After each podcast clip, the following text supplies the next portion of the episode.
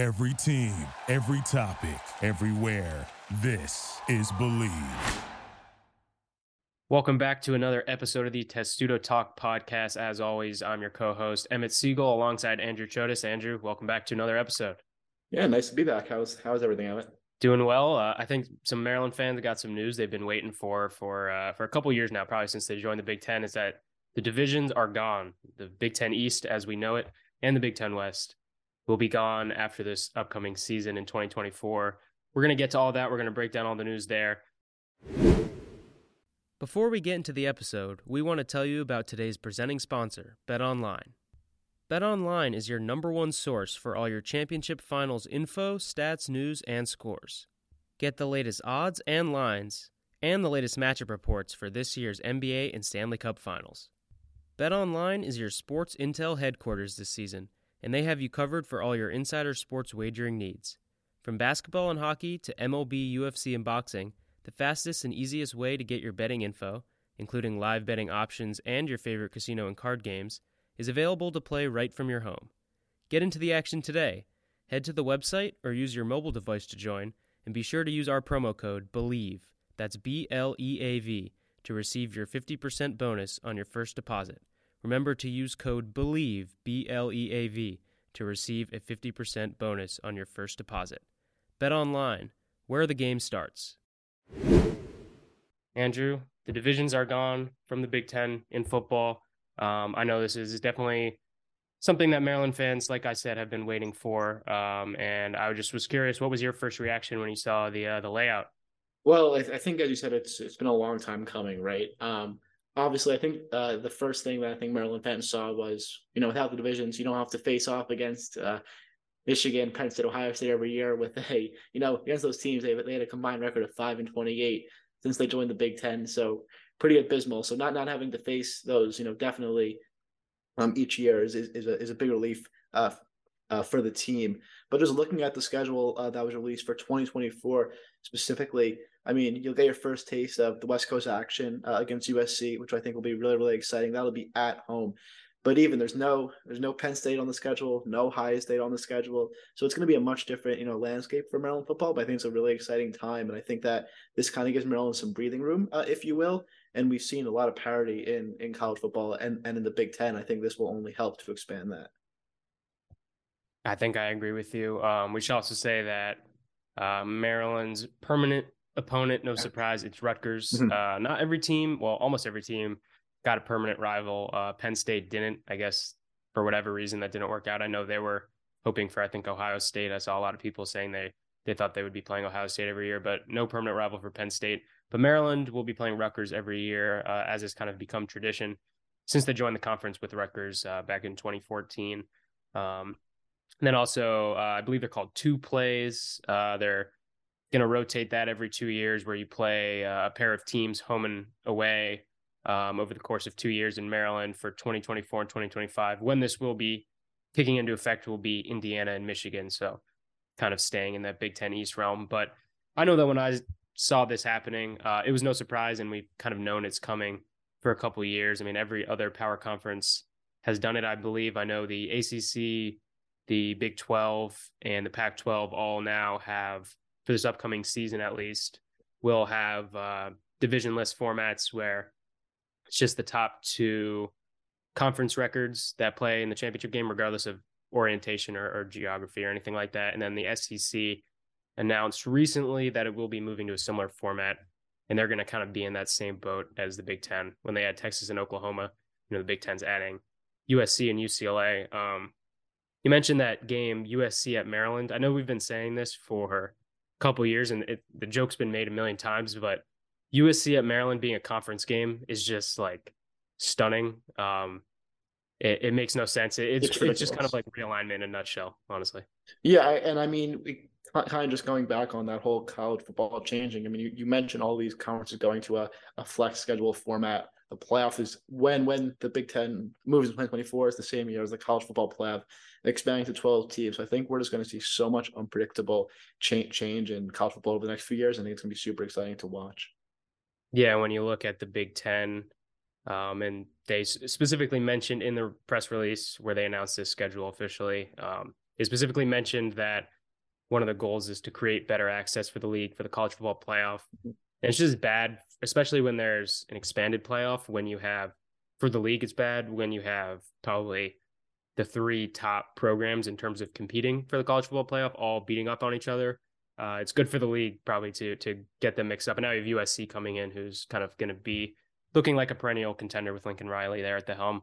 Um, so yeah, uh, I think that that's kind of some micro stuff. But I wanted to hit on some winners and losers, um, just that stood out to me. Um, we're only like an hour and a half or so post announcement, so you know maybe some stuff uh, might come up that I missed, but uh, the winners for me that that stood out, uh, and I think Maryland has to be in there. I think Maryland and Rutgers and probably Indiana have to be in there. Um, Maryland against the Big Ten East, it, has been kind of a disaster, honestly. Uh, they're five and twenty-five against the top four teams in the division, which are Michigan, Ohio State, Penn State, and Michigan State. They're three and nineteen against um, those three minus Michigan State. So kind of the three best teams there, probably the three best teams in the conference. Being in that position, especially considering what Maryland as a program has gone through in recent years, and it's just kind of made it that much harder to rebuild it. Um, so I think getting out of that bunch of of elite teams is going to do nothing but help Maryland. And you're still going to have tough games. Obviously, it's still a very tough conference, but I think having Rutgers as that permanent rival, and then being able to avoid Michigan, Ohio State, and Penn State, at least not playing them every year, I think can be nothing but a win for Maryland's program. Yeah, you know, completely agree with you there. And you kind of just mentioned just the record, the record disparity from the Big Ten East for Maryland to other teams. And I'll I'll plug the article you you just you put out on our website at Testudo Times. But if you look at it, just Maryland's record since joining the conference against Illinois undefeated, Indiana almost 500, Iowa one and three, but Minnesota five 500, Nebraska 0 and two, Northwestern just under five 500, Purdue just under 500. Rutgers well above well above 500. So Maryland, even in the past few years, their record's been a little above 500 against those teams. But I think it just gives them so much breathing room to not have to play, you know, that that big three every single season. Yeah, that's been probably the thing that's now that Maryland's kind of dug itself out of the basement of exactly. the Big Ten. Yeah. Um, it's kind of been the thing that I think a lot of people have been saying, and I know I've definitely been saying, um, is that like the next step for Maryland football is to beat Michigan, Ohio mm-hmm. State, Penn State. I know they beat Penn State in the COVID year and they beat Michigan back, you know, right when they joined the Big Ten. But but nowadays, to beat those teams would be kind of considered that next step. Now that that's kind of off the table, now you can start looking at maybe improving that win total because you're kind of, I mean, I know Michigan and Ohio State were close games this year. And I know Penn State has been close game in recent years. Obviously, it wasn't this past season, but you're pretty much chalking up three guaranteed losses on your schedule as currently constituted if you're Maryland and if you're Rutgers and if you're Indiana, most likely. Mm-hmm. So for those three teams, I think you got to say that this is a massive win to be kind of dug out of that hole yourself. Now, even if you're playing Ohio State in a given year, or Penn State or Michigan in a given year, I know Maryland's going to be playing Michigan the next three years because you still got one more year of the divisions, and then they got the home and home um, going those two years later but still to only be playing one or maybe two of them, you're pretty much stealing.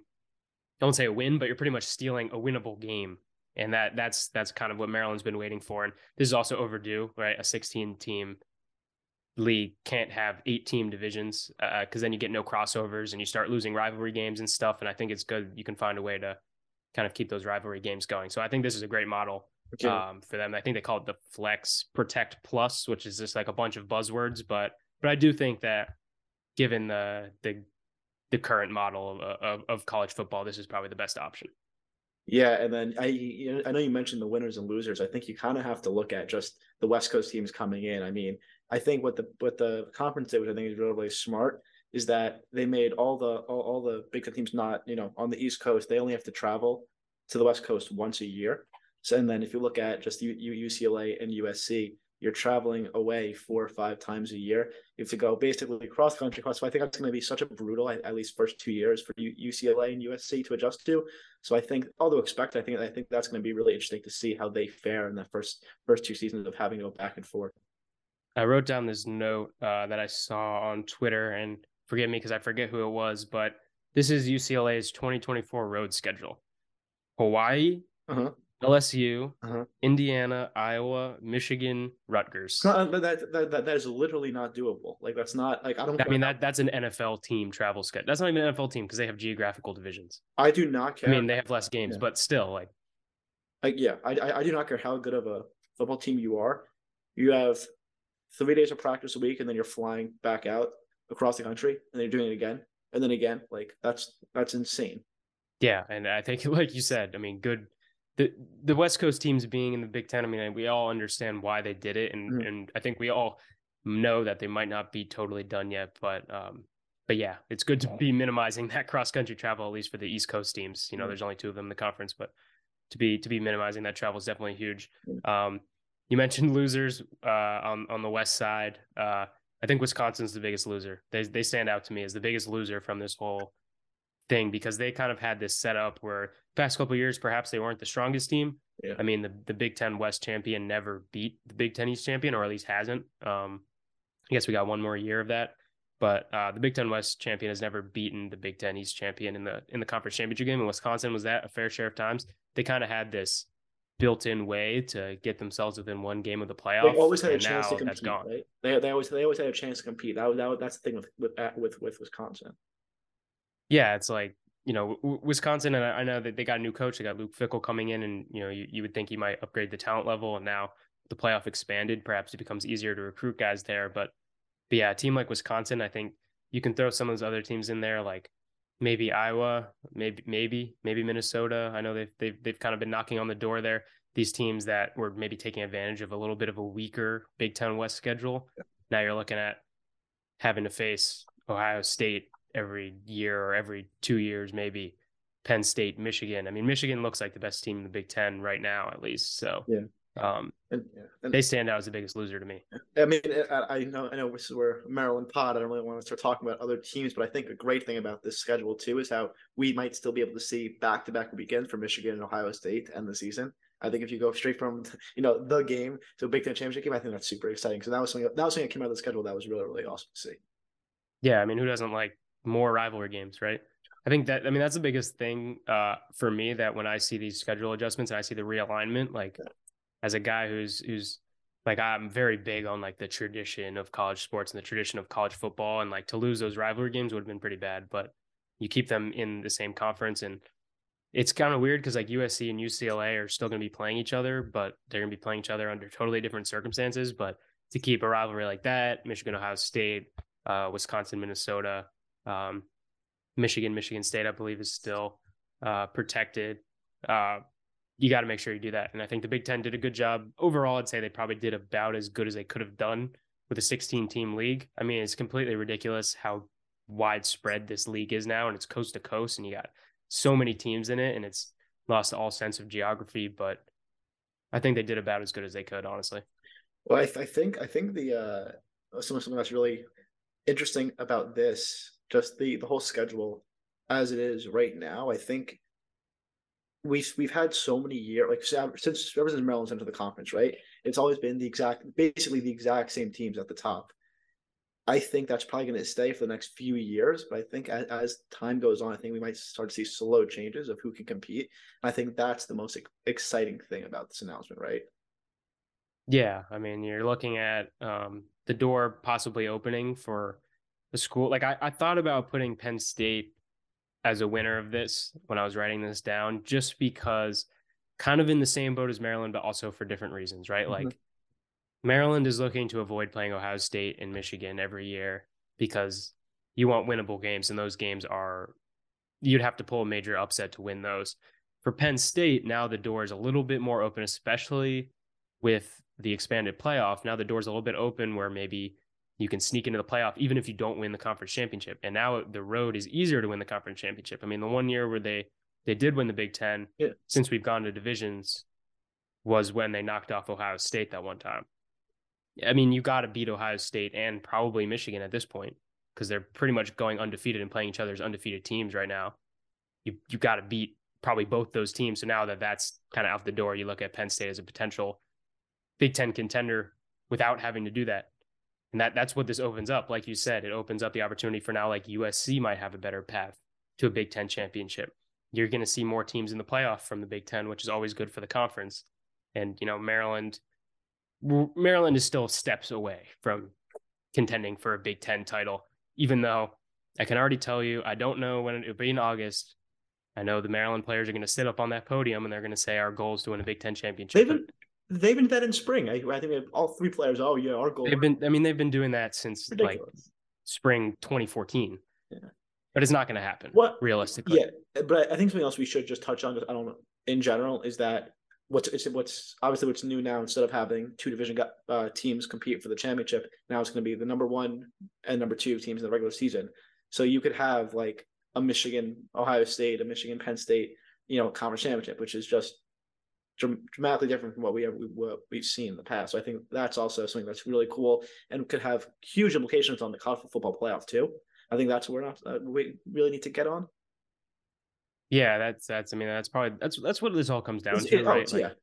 getting more teams in the college football playoff. And oh, money. have more slots. I mean, yeah, it's it's money, right? It's money. It's it, that's why USC and UCLA are joining the conference. That's why they're you know expanding the playoff. That's because they don't actually care about parity. You know, they just want Correct. more playoff games.